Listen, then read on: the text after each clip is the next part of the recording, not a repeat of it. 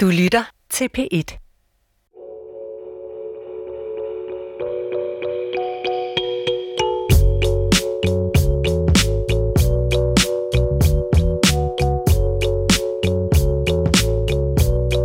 Mit navn det er Lotte Svensen.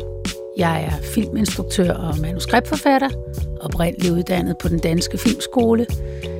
Jeg har forskellige værker på samvittigheden. Senest en del Max Pinlig, Circus Sumarum, længere tilbage Bornholms Stemme. PT, der har jeg trukket stikket ud af det produktionelle og sidder ved en skranke op på det Danske Filminstitut som filmkonsulent på børne- og ungeområdet. Men det er ikke som sådan bare film og mig, det skal handle om i dag.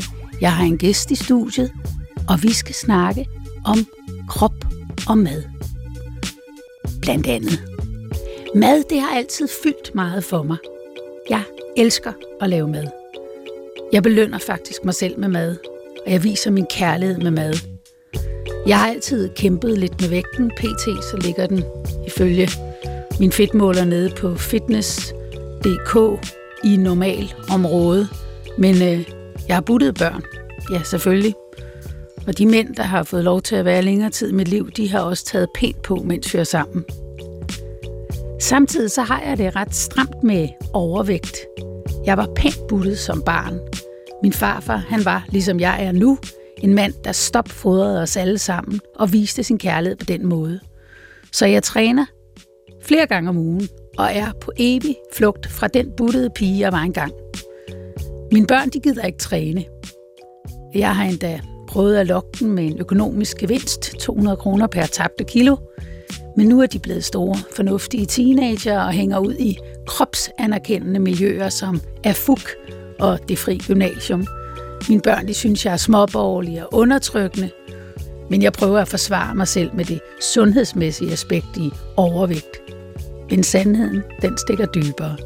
For mellem os, mig og jer, kære lyttere, så tolker jeg faktisk overvægt som et udtryk for svaghed.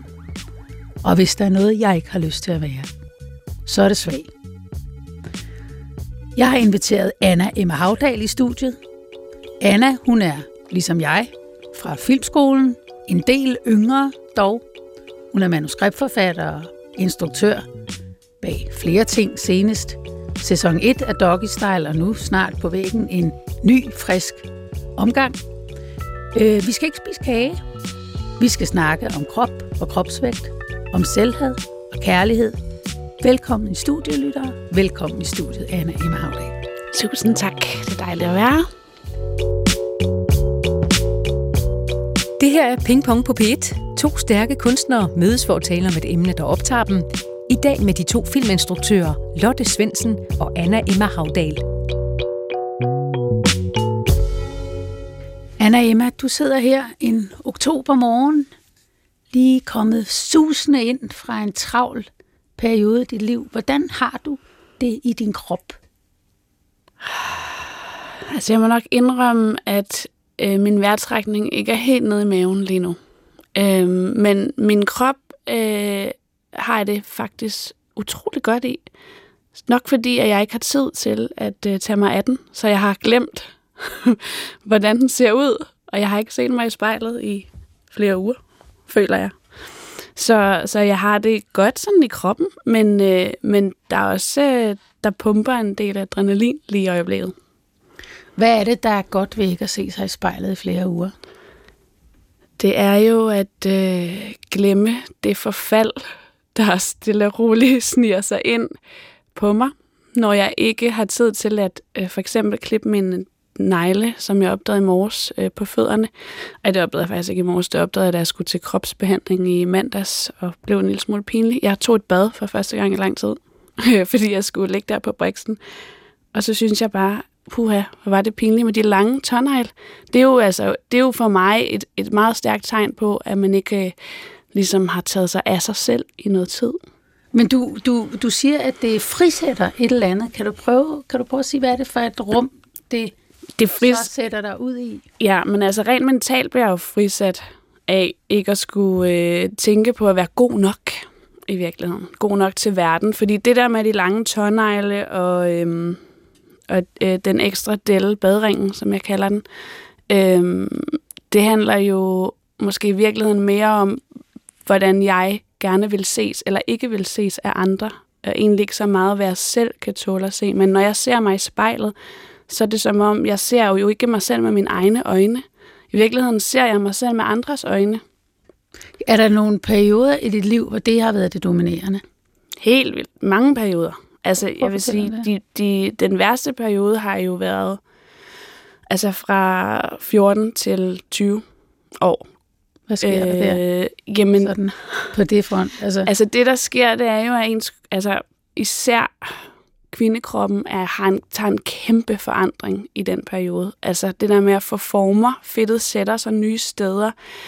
Øh, man er jo fuldstændig bims i låget af hormoner i den tid. Og det der med at finde ud af, hvem man er, det lyder jo, det er jo simpelthen blevet så banalt og klichéfyldt at, at bruge den sætning, hvem er jeg, eller hvem er man? Øhm, men der er stadig en øhm, dyb, dyb sandhed i, at den tid handler jo om at træde frem som sig selv på en eller anden måde.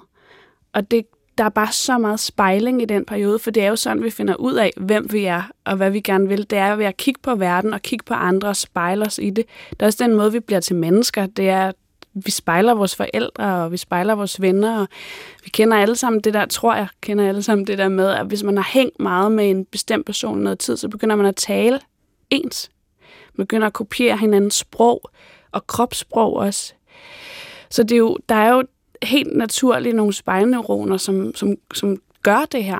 Og man kan sige, at der må være endnu flere spejlneuroner øh, lige nu, end der var, da du var ung. Selvom du er ung, så er det alligevel en del år siden, du var teenager. Jeg tænker i forhold til sociale medier og posering. Det er jo også et greb, som du meget bruger meget aktivt i doggy style, altså som en del af, af den unge piges virkelighed, at der hele tiden er den der spejling.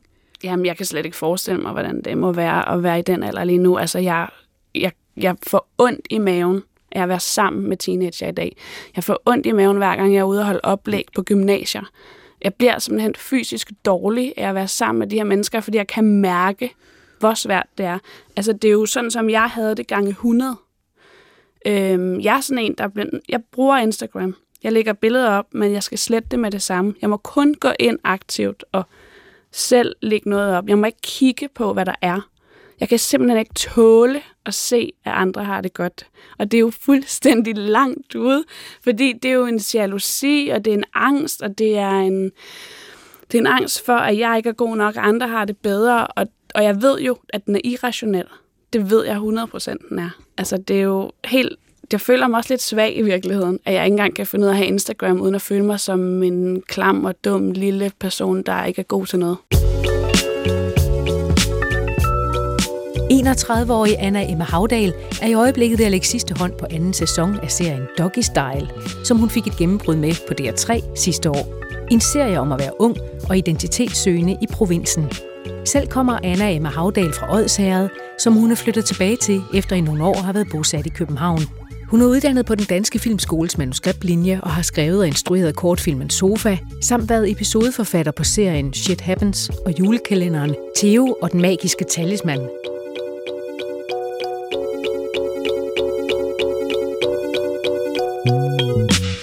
Men så vil jeg lige vende tilbage til, at du lige nu har været i en proces, hvor du siger, at det har været meget befriende. Du har simpelthen ikke haft tid til at kigge dig selv i spejlet eller forholde dig til dig selv.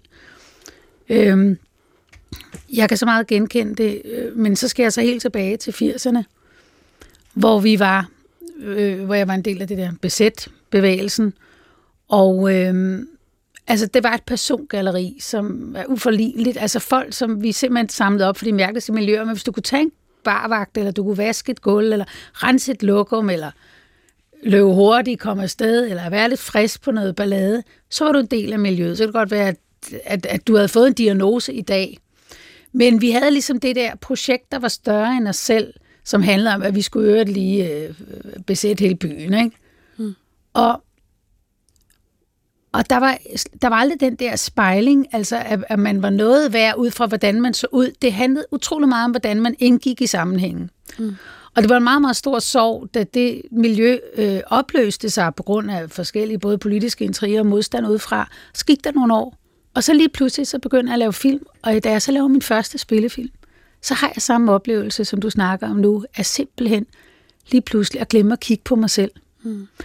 Og så først efter tre måneder, at vi har været på Bornholm, vi har været på research, vi har filmet, så skal jeg op til en fotograf. Jeg tror, det var Rolf Kono, som er en gammel filmfotograf. Og se de stills, han har lavet optagelserne. Og jeg var bare ved at dø. Altså, jeg havde bare sådan slet helt lortet. Jeg troede, jeg troede, jeg var lækker. Jeg synes, det kørte. Mm. Jeg havde fornemmelsen, at jeg var på toppen, men jeg løber rundt med hængerøv i en kædedragt i modvind og helt rød næse og nogle hørebøffer på og ligner altså Ja, Ulla Terkelsen i modvind, ikke?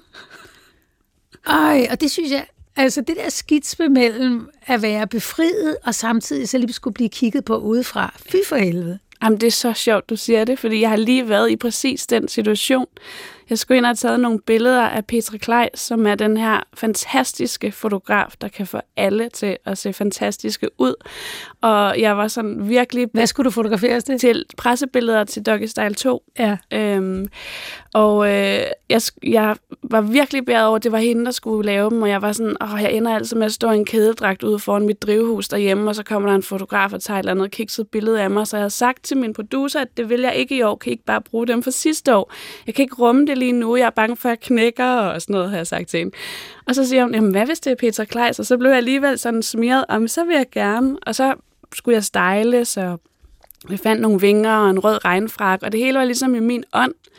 Og vi kommer til det der fotoshoot, og det er mega sjovt. Altså, jeg har en fest med det, og selvom jeg sveder og må tage baksdråber hele vejen igennem, for ligesom at, ikke at, at blive overvundet af min indre øh, kritiker. Ja. Øhm, så øh, altså, det går rigtig godt. Så får jeg billederne.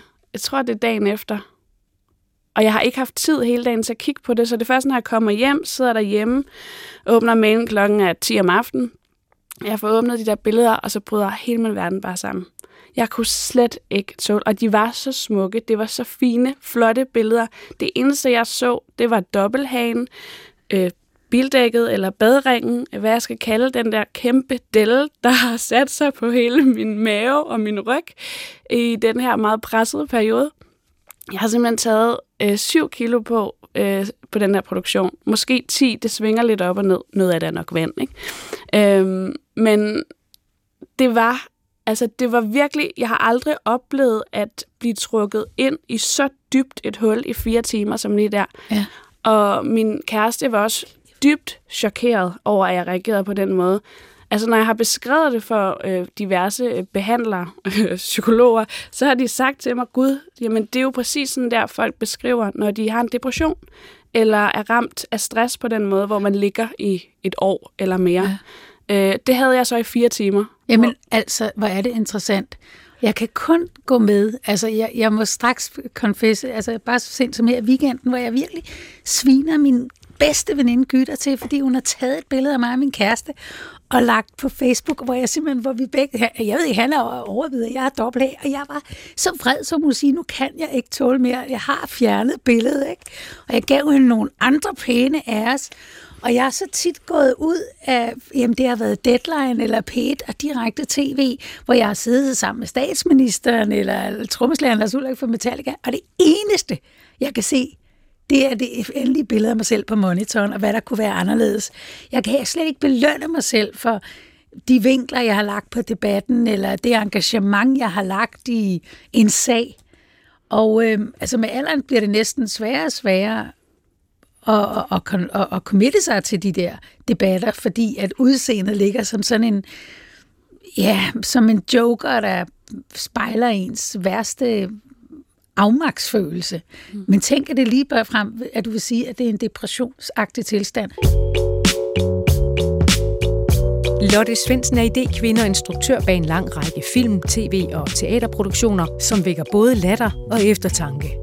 Hun mestrer den politiske og sociale satire, der kommer til udtryk blandt andet i spillefilmene Bornholms Stemme og Tid til forandring. Lotte Svendsen skabte sammen med skuespiller Mette Horn universet omkring Max, som både blev til tv-serie og film. Desuden var hun involveret i satiregruppen Emmas Dilemma. Lotte Svendsen er født i 1968, var som ung en del af besætbevægelsen og har aldrig lagt skjul på sit engagement på den politiske venstrefløj. Sådan en pige som dig, Anna Emma Havdal, du er jo the shit lige nu. Altså det synes jeg, du har virkelig samlet danskerne omkring en meget, meget personlig og særpræget og provokerende og udfordrende tv-serie, Doggy Style. Du er en darling på mange måder lige nu i medierne, og du bliver inviteret på folkemøder og har ikke tid til at komme, fordi du har også sagt nej, måtte sige nej til mors, fordi du skal ud og undervise, når du ikke er i produktion. Du har en skøn kæreste, du bor på landet, der står skuespillere i rækker for at arbejde sammen med dig.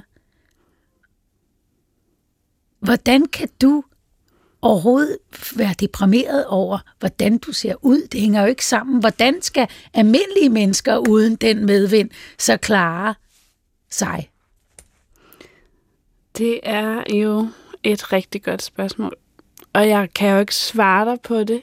Øhm, jeg har jo, det er noget af det, jeg har tænkt allermest over, fordi det er også det, jeg beskæftiger mig med, det her selvværd øhm, i alt, hvad jeg laver det er ligesom grundkernen til alt, hvad jeg skriver, alt, hvad jeg producerer. Der er det der, at turde elske sig selv øh, spørgsmål. Det er ligesom kernen af alt, hvad jeg har beskæftiget mig med. Så det er jo noget, jeg har sådan virkelig forsøgt at dykke ned i mange gange, og det så kan man være sådan, når kommer det fra samfundet? Ja, nej, det ved jeg sgu ikke. Altså, det må jo ligesom være noget, der kommer med vores forhold til vores forældre, og den måde, vores forældre på en eller anden måde har set på os.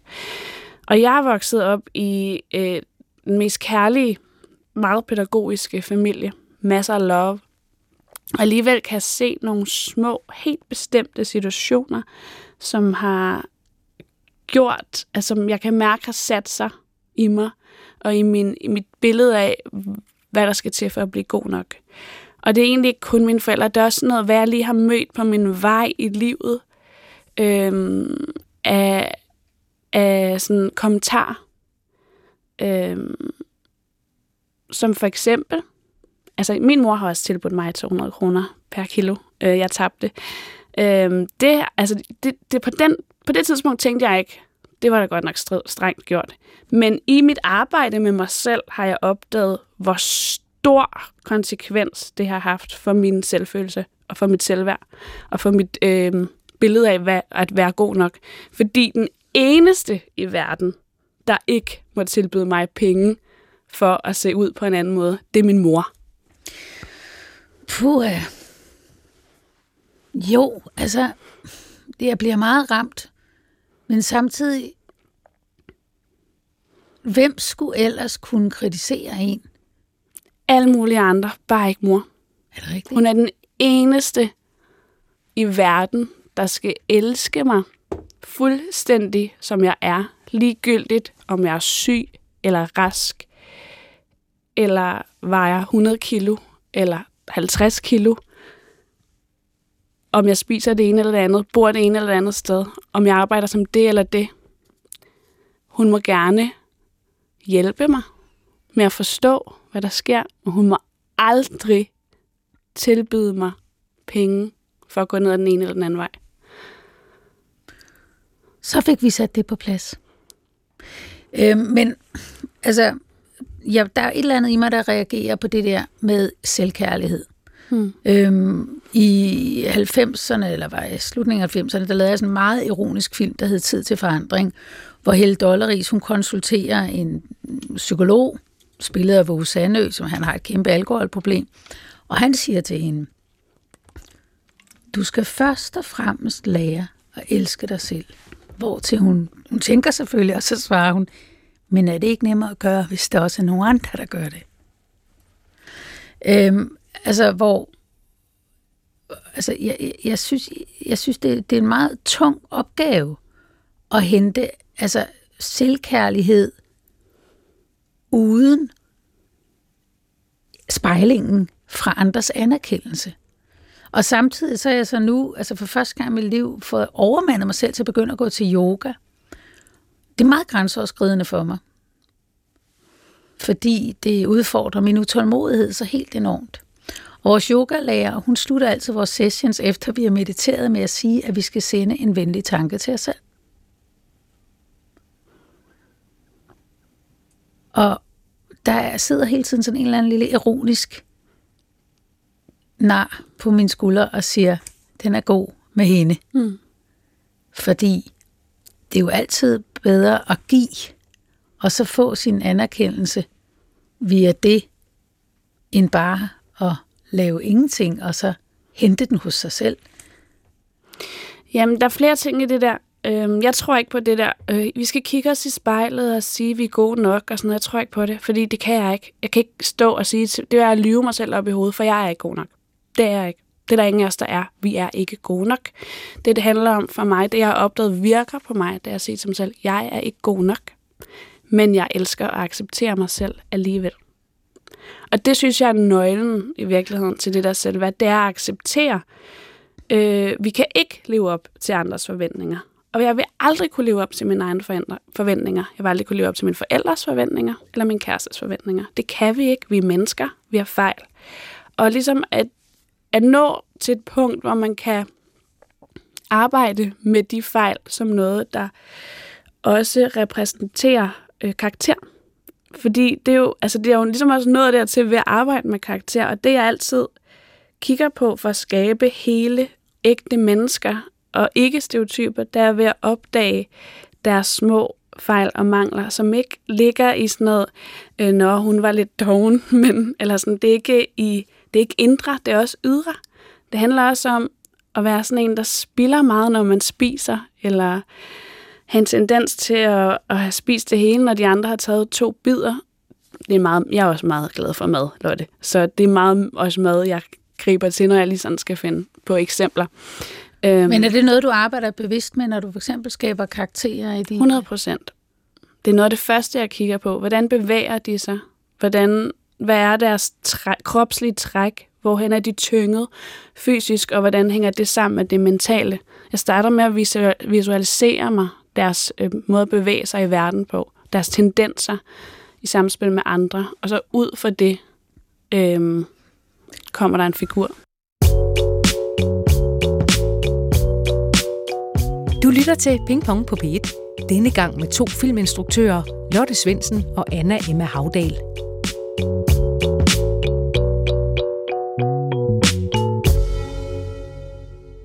Altså nu er jeg 50, ikke? Og, og, og, og, og var rigtig arbejdsom i 90'erne med mit Emmas Dilemma, min tv-satire-gruppe, som jo var sjov, men som også var meget hård og meget ironisk. Og jeg, altså, vi alle sammen, også i Emmas Dilemma, vi var jo døtre af feminister, men jeg tænker alligevel på, om der er et eller andet, vi glemte at levere videre til, til næste generation, om der var nogle historier, vi glemte at fortælle, eller Altså er det i virkeligheden en fejl af Iben Jejle og Mille Dinesen og, no, og, og, og Ellen Hillingsø og nogle af de, øh, ja, Sofie Groppel, nogle af de store stjerner, Trine Dyrholm, jo alle sammen er mega øh, veltrænede og øh, jeg skal ikke sige, at de er plastikopereret, men der er jo ikke nogen af dem, der sådan flasher i, øh, i at tage alderen på sig med stolthed. Altså, vi har en enkelt karakter på drengesiden, som Niklas Bro, som sådan går en helt anden vej kropsligt, men ellers så er der jo meget stærkt sådan stereotyp i, i, i, hvordan vi skal holde os. Og når jeg kører på arbejde om morgenen ned forbi øh, Arndals øh, øh, skønhedsklinik nede omkring øh, magasin, så ser jeg jo alle mine kollegaer gå ind og ud med personlige trænere og detox og kurer. Og... Altså, øhm... altså har, hvad, hvad kan kulturen som modvægt, eller skal den kunne det? Øh, altså... I et land som Danmark er det jo enormt svært at finde spillere, der har øh, lidt sol på kroppen. Ja. Og det er jo, jeg tror, det hænger sammen med, at vi er et meget lille land. Altså, der er jo så mange skuespillere, er der heller ikke. Øhm, og det, jeg er kommet frem til, jeg har tit lidt efter spillere med lidt sol på kroppen, især kvinder, og det er jo nærmest håbløst. Øhm, de, deres instrument er deres krop. Og hvis man ikke øh, føler sig sund og rask i kroppen, så er det del med svært at, at spille skuespil igennem et helt liv. Så det er klart, synes jeg, at øh, de er så veltrænet, fordi man bliver nødt til at ligesom have noget øh, at styrke sig på, når, når det er det, der er instrumentet. Og det er jo også sådan, det er jo et vanvittigt hårdt fag. Altså, det er jo sådan den måde, du behandler din mentale tilstand på, når du, når du skal øh, fremføre en hård scene, øhm, som du måske kan gøre mange gange i træk. øhm, det kræver jo også en fysisk balance og en anden kropslig det er jo meget centralt, det, det, det punkt, vi når til nu, for det peger faktisk tilbage til det oplæg, jeg havde, hvor jeg jo øh, med skamme må indrømme, at jeg har en vis foragt over for fedme hos mine børn, hos mig selv og i mine omgivelser. Og øh, jeg er meget spændt på øh, filmen, som har premiere nu, der hedder Fat Front, som er en dokumentarfilm instrueret. Jeg ved ikke, hvem der instruerede den, men den er produceret af Hansen og Pedersen film, og øh, tager udgangspunkt i en modreaktion, der er i Skandinavien lige nu på stereotype øh, kropsidealer, og det er en fire kvinder i hovedrollen, som hver især har kæmpet med vægten hele livet, men sagt, nu kan det simpelthen være nok, vi er fat front. Og øh, jeg mødte de to øh, instruktøren, Louise Vest, tror jeg det var, og produceren, og jeg kunne se, at de var begge to blevet tykkere, mens de havde lavet den. De var nede og præsentere filmen i, i, øh, på Filminstituttet. Det gør man en gang årligt, ser alle premiererne, der skal komme. Ser lidt glimt. Og, jeg, og jeg, det var med stor skepsis, jeg kiggede på det, fordi altså, det er jo ikke kun i skuespillerfaget, at man øh, er afhængig af en sund, stærk krop. Det er du fandme også, hvis du skal være pædagog, og ikke synes, det er irriterende hver gang, der er en konflikt mellem to børn, så du skal rejse din fede røv og gå over og sige, hey, hvad sker der? Lad os gå udenfor og tage kædeldragterne på og grave i sandkassen i stedet for. Altså det, det bliver jo træls, hvis du har de der 40 kilo for meget eller 20, og det gør det jo også i forhold til privatlivet, mm. at man siger, nu slukker vi lige fjernsynet, og så lægger vi os ind i sengen ved siden af, og jeg var da vildt optaget af den DR to-serie, der kørte i øh, foråret, der hed Fede Parforhold, hvor man faktisk brød det der tabu om, jamen jeg er super glad, jeg er kæmpestor, det er mm. bare, jeg er bare den glade pige. Og når man kom ind bag facaden, så var der øh, sindssygt mange grunde til, at vi øh, rakte ud efter slikskålen øh, i stedet for efter kærligheden. Mm. Jeg elskede også det program. Ja, okay. Ja. Jeg så det med min kæreste. Han havde det. Han så ikke så meget. Han synes, det var forfærdeligt, blandt andet, fordi vi kunne jo ikke genkende os selv ret meget. Og han sad også og grinede og sagde, det er ligesom os, det er ligesom os. Øhm, vi er også blevet rigtig tykke, efter vi flyttede sammen på landet øh, og spiser for meget smør øh, men ellers spiser rimelig sundt. Hvis nu vi skulle prøve at snakke lidt om love, om kærlighed, ikke? Så altså for mit vedkommende, så har jeg altid først forelsket mig, når det uperfekte tonede sig frem, når, øh, når sprækkerne viste sig, når, når mørket piblede ud gennem sprækkerne i lyset, og ikke omvendt. Øh, jeg elsker fortabelsen, jeg elsker at kigge på min kæreste, når han sover, og han ikke ved, hvordan han ser ud. Øhm, jeg elsker ansigterne på de gamle i min familie. Jeg synes, det er forfærdeligt, at der ikke er nogen oldemor mere. Altså, jeg savner de, min farmors øh, ledegik, der hendes knoklede knæ, hun har gjort rent hele sit liv. Altså, der hvor min dybe kærlighed viser sig, det har intet med skønhed at gøre. Mm. Altså, det er, jo, det er jo et kæmpe dilemma, at vi er en tid, hvor vores fremstilling altså er så filtreret og så gennemarbejdet. Vi har alle sammen profiler. Det er ikke længere en særlig øh, samfundsgruppe, som stejler sig selv. Det er jo på tværs af økonomi og klasser, at vi, at vi ja, vi stejler os selv. Vi har altså en forside på vores eget lille magasin. Mm. Og samtidig så øh, har kærligheden det rigtig sløjt. Altså, mm. selvfølgelig er der masser af undtagelser og folk, der får børn og holder igennem hele vejen igennem, men der er fandme noget i den nye generation, der øh, er knyttet op på en enorm øh, tilknytningsforstyrrelse. Og, og når vi virkelig bliver ramt i kulturen, i filmen, så er det jo, når vi får lov til at se ind bag det usminkede og det såkaldt autentiske, afmægtige. Det er jo det, vi alle sammen sokker efter, når vi ser serier, og vi ser... Så der er et dilemma i tiden. Det må man sige, der er. Jeg ved ikke, det er som om skærmen er kommet imellem os på en eller anden måde. Altså det er den eneste sådan, det er det billede, jeg får i hovedet, når du siger det der. Ja. At vi, jeg så engang sådan en tegning af et barn, der, øh, der bare gerne ville, der sad og kiggede misundeligt på til sin fars telefon, fordi han holdt jo hele tiden telefonen i hånden. Men han holdt meget mere telefonen i hånden, end han holdt barnet i hånden. Ja. Øhm, og hvis det er det, vi ligesom opfostrer de kommende generationer med, at øh, skærmen er det, vi elsker mest, og det er igennem skærmen, vi skal opnå kærlighed og opnå anerkendelse, ja. så er der jo virkelig noget galt. Altså, så har jeg jo lyst til at sige, at det er noget så basic som kropskontakt, vi har for lidt af, øhm, i den måde, vi har bygget vores samfund op på. Altså, hvorfor har man ikke drama som et fast fag i folkeskolen? Hvorfor? Hvad vil drama kunne i folkeskolen? Det vil jo gøre, at vi kommer ned i vores krop. Altså, det vil jo ligesom lære os at være i kroppen. Øhm, det skulle være obligatorisk selvfølgelig. Det skulle være et fag på niveau med dansk. Kropsforståelse. Kontakt.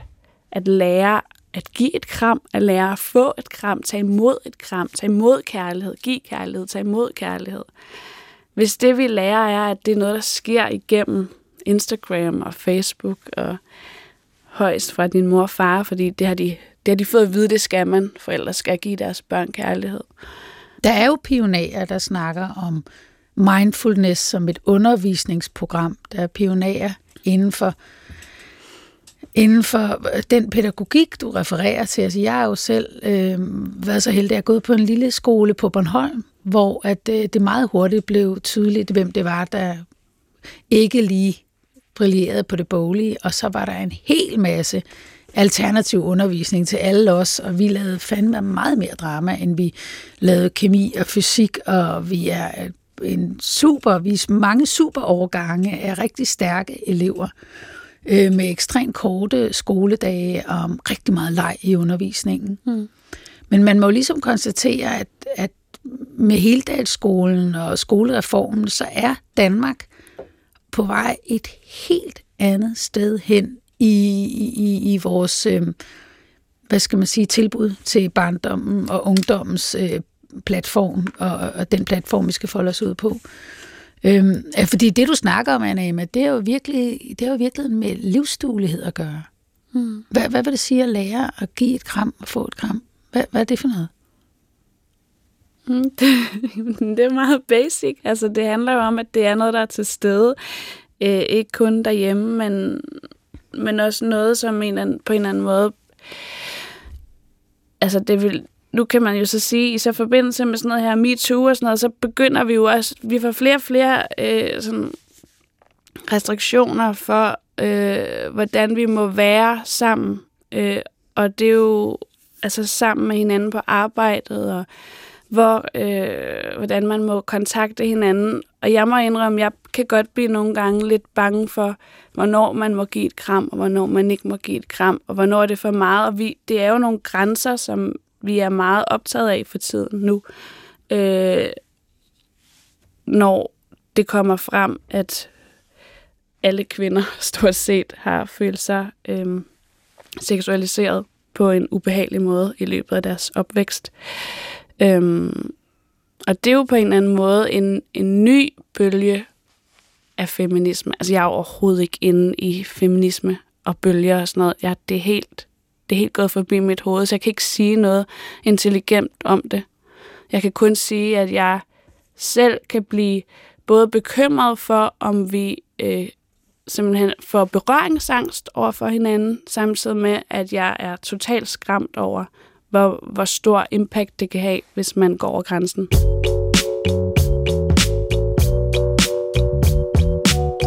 Ping Pong på P1. Nå, Anna, Emma, det var, det var lidt om kroppen. Lad os også prøve at snakke lidt om det, vi putter i den, fordi altså, det bliver jo tydeligere og tydeligere for mig, øhm, altså selvfølgelig, hvordan man er et resultat af det, man spiser. Det har vi snakket om i perioder, hvor man er for travlt, så får man spist forkert og, og bliver for tyk. Øhm, men, men det er sådan set ikke, det, det, det lægger vi lidt låg på nu. Øhm, jeg har en, øhm, en tendens til at udtrykke mig selv i mine relationer via det mad, jeg giver folk. Øhm, jeg, jeg bygger hele tiden øh, middag op omkring nogle mennesker, og øh, jeg vil gerne prøve at læse lidt op for dig, fordi jeg, øh, jeg arvede en kogebog i starten af 90'erne fra den gamle Grete Grumme, som, er, som er, var en af de første tv-kokke, vi havde i, i Kongeriget Danmark her på DR, og hun var også, det var også hende, der meget legendarisk satte ild til et køkken live, mens hun var ved at flambere. Det var dengang, man sendte direkte, det var en af de unge prise, øh, den unge prise, faderen altså, der fik kastet en jakke hen over et gardin, og det endte ikke så galt. Men det er hendes kogebog fra Gyldendal, jeg arvede i starten af 90'erne. Og der var fuld knald på, og vi arbejdede, men alligevel så har jeg haft den her disciplin til, hver gang jeg har folk på middag, så har jeg skrevet på bagsiden af den her øh, bog, hvad, hvem jeg har haft på besøg, og hvad vi har fået. Sejt. Og øhm, når jeg sidder og kigger for eksempel her fra den 25. i 7. 97, så kan jeg se, at jeg har haft øhm, Thomas Boberg på besøg, forfatteren, og Joachim Rode, og så har jeg haft øh, Pia Bovin, som er mor til Sara Bovin, som sidder og laver tværs her i huset nu. Og min daværende kæreste øh, Kasper. Og jeg har serveret øh, fennikel med smeltet ost til forret. Så har vi fået Bornholmsk øh, hane i rødvin til hovedret, og så er vi sluttet af med en øh, solbærtærte. Øhm, altså, der er jo mange vinkler på livet. Det her, det er sådan min centrale vinkel. Altså, under de her middage, der har jo været skænderier, der har været skilsmisser, der har været grineflip, der har været folk, der er stået helt der og blevet for stive, der har været forfærdelige nyheder om sygdom. Og, men det er ikke det. Jeg har aldrig ført dagbog. Det her det er det tætteste, jeg er kommet på dagbog, fordi det ligesom er rammen, og den måde, jeg sådan orkestrere min virkelighed på. Og det er også i det daglige. Det er meget øh, typisk for mig, at jeg vågner både hverdag og i weekender og tænker, hvad skal vi have at spise i aften? Jeg sætter også gerne bønder i blød aften før. Jeg ser det for mig, at skal det bare være os i familien, skulle man også invitere Morten ned fra stuen op, og sådan bygger jeg min dag op. Og altså, det fik mig sådan set til at tænke på, at mad er jo dramaturgi, mm. øh, forspil, klimaks, efterspil. Det eneste, der sådan tilnærmelsesvis kan gå hen og erstatte glæden ved mad, det er selvfølgelig det seksuelle. Sex, ja. Øhm, og det er uomtvisteligt mit yndlings, øh, min, min yndlingstræakter. Altså, jeg prøver så tit at udfordre mig selv. Jeg har selvfølgelig været på 5-2-kuren, hvor man spiser i fem dage og er fasten i to. Jeg er blevet ramt af en tomhed så dyb. Jeg, husker, jeg, sidder, jeg må sætte mig på en bænk på Vesterbrogade. Jeg ser busserne gå forbi. Jeg tænker, det her det er stadiet før døden. Den der dag, hvor man kun skal ernære sig ved ånd og visuel stimulans. For satan en tomhed. Øhm, kan vi erstatte glæden ved at proppe i kæften med noget andet end Anna Emma Havdal? Det er sindssygt individuelt, tror jeg. Altså, der er, også, der er jo ligesom mange mennesker, som ikke har det forhold til mad, som jeg kan genkende, øh, som du har, som jeg kan genkende mig selv i. Øhm, så det tror jeg, Hvordan der... kan du genkende dig selv? Fortæl lidt om dit Amen, forhold til mad. Jeg er så altså, super nysgerrig. Jeg vil sige, at lige nu, jeg sidder og tænker, du er jo nok øh, lidt som min kæreste, Robert, som jeg jo også har taget på af at være, blive kæreste med. Det første, han gør, når han vågner om morgenen, det er at tale om, hvad vi skal have til aftensmad, hvad vi skal have til frokost, og så hvad vi skal have lige om lidt til morgenmad. Ja. Øh, og han planlægger mange uger frem nogle gange. Øh, han inviterer gæster hele tiden. Altså mere end jeg kan holde til. Simpelthen bare fordi han godt kan lide at lave mad til dem. Øhm, og det er jo, så skal han jo stå i køkkenet og lave det der mad, og så er der jo en, der skal underholde dem, imens han laver maden. Så han er også lidt afhængig af, at jeg også er der, når der kommer alle de der gæster. Øhm, og så elsker han, altså alt skal være med smør. Og vi har jo en urtehave øh, med alverdens, fordi han også er gartner. Øhm, han er uddannet bager, gartner, kok, også på kunstakademiet, øhm, så, så han kan også ligesom få det til at se flot ud. Han, han er ligesom mad, madkunstner på en måde. Og det var jo også derfor, jeg faldt for ham, fordi jeg elsker mad. For, hvordan faldt du for ham? Altså, Oh. Var det med? Øh, var det via en veldækket tallerken, eller hvad var det? Ej, det er faktisk en meget længere historie, men... men Ej, må vi ikke men, få lidt af den? Okay. Jeg er, skal, er for Altså, øh, det der sker, det er, at jeg øh, er blevet meget, meget syg med kyssesyge, og derefter en leverbetændelse, som, øh, som jeg er indlagt med i rigtig lang tid, og så må jeg hjem til min... Jeg bliver simpelthen sendt hjem til mine forældre. Jeg kan ikke være på det der hospital på grund af maden. Jeg kan ikke spise det mad. Jeg kan ikke blive rask af hospitalsmad. Jeg er vokset op i en familie, hvor alt kom fra haven. Alt var friskt. Vi købte ikke ting. Min mor og far var næsten selvforsynende. Vores kød havde gået ud på græsset. Ikke? Øh, jeg, jeg kan ikke spise ting fra en køledisk, og jeg kan slet ikke spise hospitalsmad. Så jeg kunne ikke blive rask. Vi fik overtalt lærerne til, at jeg måtte komme hjem på overlov som det hedder, altså stadig med det der armbånd på, og ligge hjemme hos min øh, far, som øh, var blevet pensioneret, så han kunne køre mig ind på hospitalet og få taget blodprøver hver dag. Og de bor altså helt op i øh, Odshavet, i en lille by, der hedder Bøsserup. Og ja, så de skulle ligge og køre mig ind til Bispebjerg, at det skulle handle så hver dag, ikke? for at få taget alle de prøver, for at se, om levertallet faldt.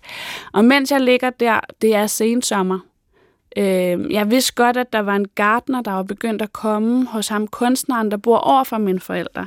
Og ham kunstneren, han er flyttet ind i en nedlagt æbleplantage, øh, hvor jeg har jo plukket æbler og moraller og, og blommer og pærer som barn. Og, øh, og der går han nu rundt over og øh, laver sin kunst, og den der æbleplantage står jo egentlig bare gror til. Men så hans ven, min nuværende kæreste, Robert, som han har gået på kunstakademiet med, er ligesom blevet draget af de der æbler, og sammen med en ven er begyndt at lave æblecider. Øh, æblevin. Øh, meget lækker kava-agtig med lidt bismag af æble. Og øh, jeg havde godt luret på dem, også fordi at på et tidspunkt i Doggy Style, dengang det var en spillefilm, den har været igennem mange processer, men den startede på filmskolen, der var der en gartner. Øh, og det projekt sidder jeg egentlig og arbejder lidt videre med øh, da jeg bliver indlagt. Så jeg har godt luret over på de gardnere, der går rundt derovre. Men, men jeg var så syg. Den første dag, jeg ligesom kommer ud og sidde i haven, og ikke bare ligge på en sofa, jeg kunne nærmest ikke bevæge mig. Øh, jeg, jeg er tyk, øh, jeg har ikke nogen BH på, jeg har min mors øh, alt for små underbukser på, min delle vælter sådan ud over underbukserne, mine bryster er lange, og jeg sidder ligesom bare for første gang lige og mærker solens stråler på min krop. Så står der pludselig en mand i haven og siger hej. Det er så Robert, der står med en flaske æblecider i hånden, som han lige vil komme hen og give mine forældre. Han havde også, han har senere fortalt, han havde set, at jeg var der. Så det var også for at møde mig. Øhm, og jeg er egentlig fuldstændig ligeglad med, hvordan jeg ser ud der, for jeg har været så syg i så lang tid, så det eneste, det her moment handler om for mig, det er, at jeg rent faktisk har rejst mig op og gået og sat mig i solen. Og jeg er sådan helt, du ved, ligeglad. Nå, hej, jo. Nå, er det alkohol? Det må jeg desværre ikke drikke. Jeg har leverbetændelse, det ikke? Så... Endnu et så, plus på kontoen. Jamen, jamen, det er helt skørt. For den kommende moder. ja, ja, ja. Min mor, hun åbner den og hælder op til min øh, yngste nevø, der slet ikke er gammel nok til at drikke cider, fordi jeg tror ikke, hun har forstået det alkohol. Jeg tror, hun tænker, at det er cider, ligesom dem der med 0,4 procent, man kan købe, ikke? Øhm, og han sidder der og drikker alkohol, og hele det der moment er bare så langt ude. Men jeg ved ikke, vi begynder at tale sammen, mig og Robert, og jeg, pludselig er jeg på research ja, det er klart. med den gartner der, ja. og ender med ligesom at blive venner med ham på Facebook øh, samme dag. Og så er vi meget langt om at komme i gang med at date, og vores første tre dates er jo også research dates, hvor han slet ikke ved, at jeg har andre bagtanker. Altså han aner ikke, at øh, det er andet end research. Der går noget tid før, det gør for okay. ham. Men det har jo så været maddates, Ja. Hvor vi også har fundet ud af, at vi har haft en, en stor passion, eller har en stor passion for mad begge to. Jeg elsker at lave mad. Jeg har også altid elsket at invitere gæster, og til alle mine fødselsdage skulle det være middag, hvor jeg ligesom, ikke fest, middag, hvor jeg ligesom lavede maden. Øhm, jeg har lavet mad to gange, siden jeg blev kæreste med Robert, fordi han har simpelthen bare sådan overtaget. Også fordi jeg har haft travlt, men det, han om nogen har den passion. Altså, jeg har måske 2% i forhold til ham lyst til at lave mad.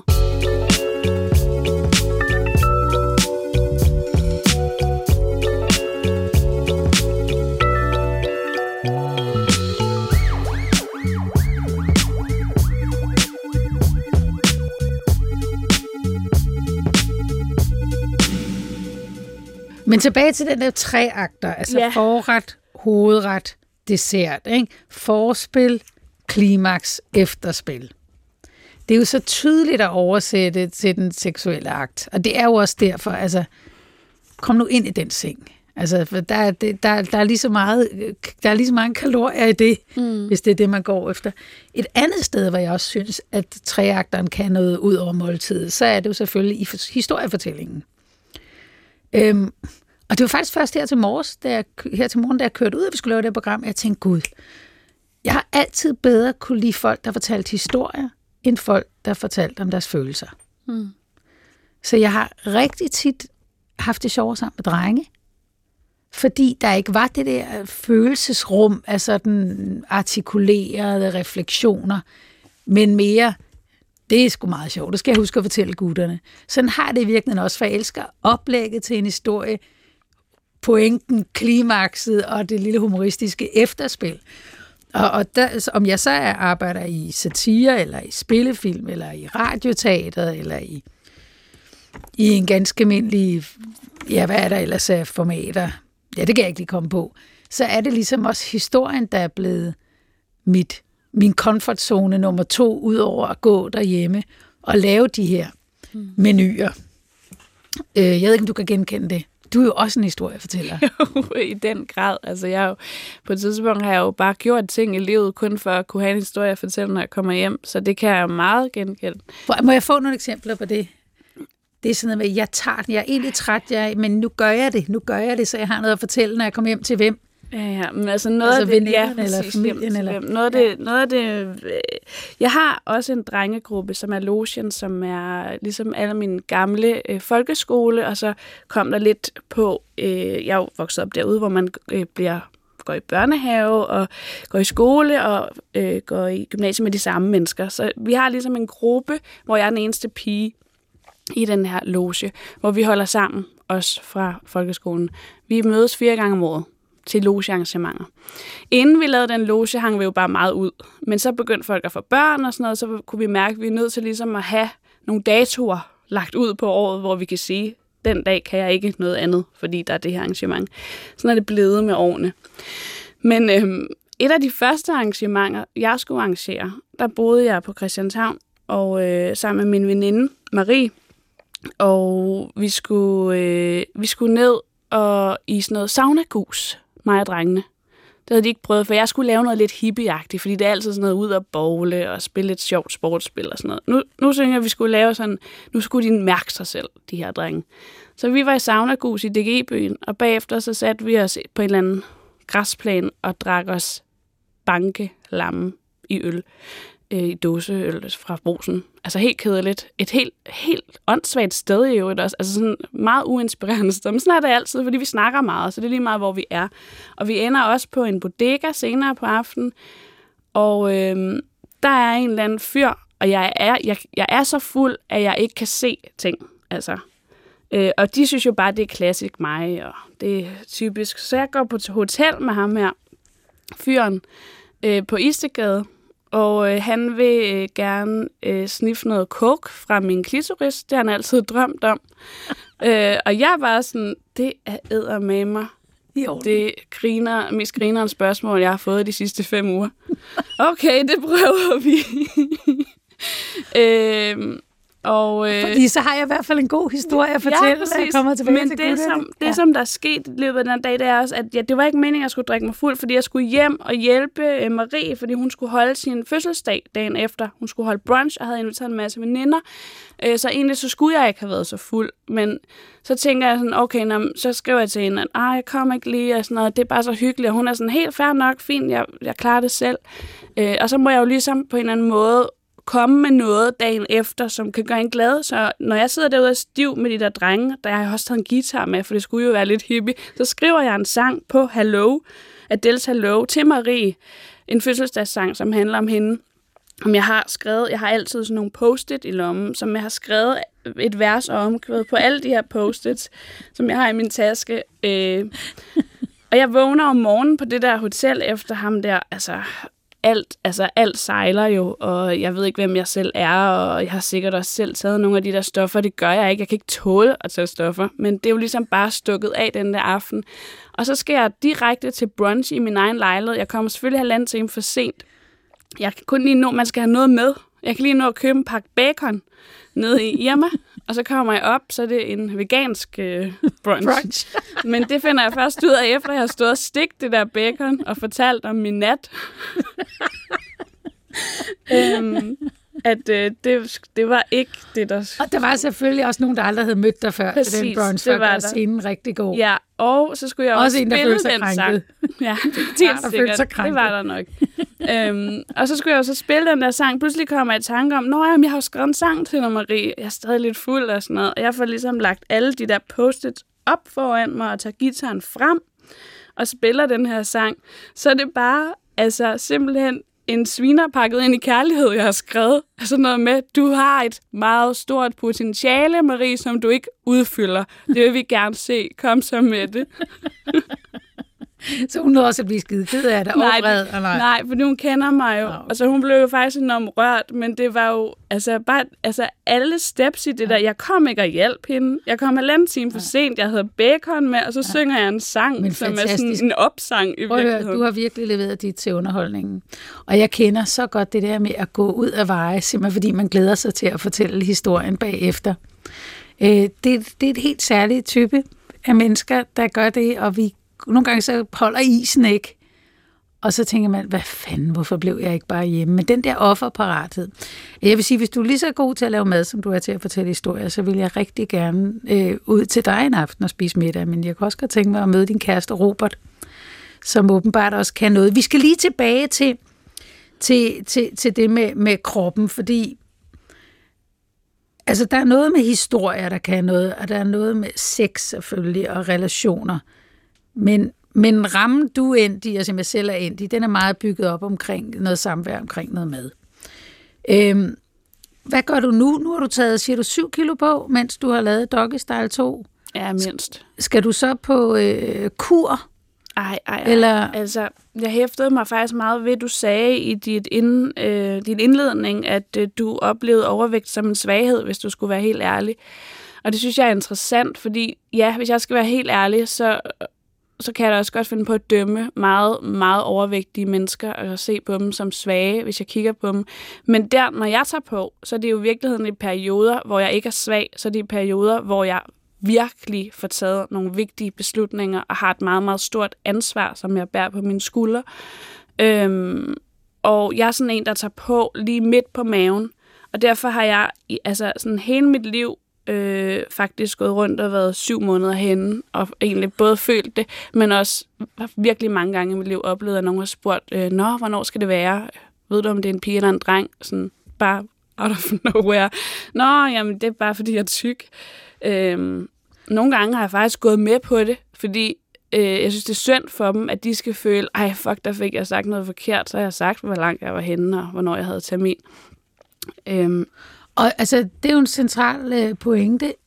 Jeg kan huske, at min meget tætte samarbejdspartner, Mette Horn, hun, øh, hun synes, det var hårdt, det der med at blive 50, og øh, børnene flyttede hjemmefra. Hvem er jeg nu? Og man står og ser sig selv i spejlet, og hun er ikke en af dem som øh, har været på bootcamp og stadigvæk ligner en øh, øh, øh på 30. Hun kunne ligesom konstatere, når hun så sig selv i spejlet, at der var med at kommet noget røv, og patterne var blevet længere, og det hele var mærket.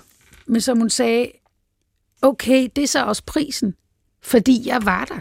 Altså, jeg var, når jeg havde fri, så var jeg derhjemme og stod og lavede pandekager og sad og snakkede med mine unger, for det er fucking hårdt arbejde at skulle træne sig til et resultat, der er lige, øh, lige i skabet. Øh, altså det kræver, at du om aftenen siger, Nå, nu hopper jeg ned på min cykel, så kan I se fjernsyn, så skal jeg ned og træne. Nej, nu, jeg bliver nødt til at løbe, hvis jeg skal nå det. Det vil sige, øh, kan du ikke lige tage den med far? Øh, så, så den der krop, som den ser ud efter et par unger, eller efter en spillefilm, som nærmest også kan jo sammenlignes med at i hvert fald gå med en unge ni måneder og føde den bagefter. Det er så fucking hårdt, de der store, kreative træk, som nogen af os tager. Det koster i den anden ende. Øh, så du har fuldstændig ret i, at der også i det at stå og kigge på sig selv efter en optagelse og sige, gud, hvad er jeg blevet slidt, eller hold da kæft, nu er der blevet lidt for tyk. Det er vi enige om, det er hele prisen værd. Mm.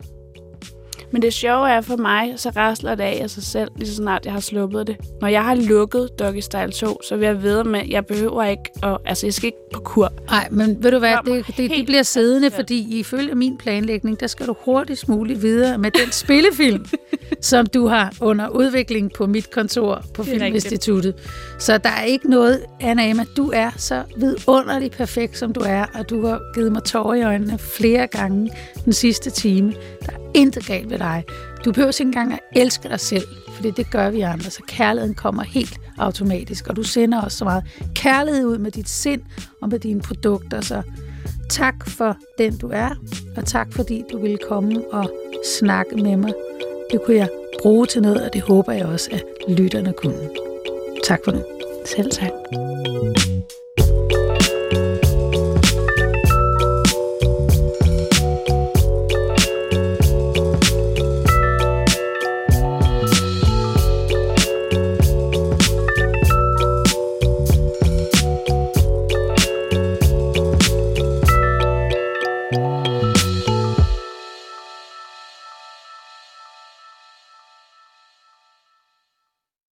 Du kan høre flere P1-podcasts i DR's radio-app.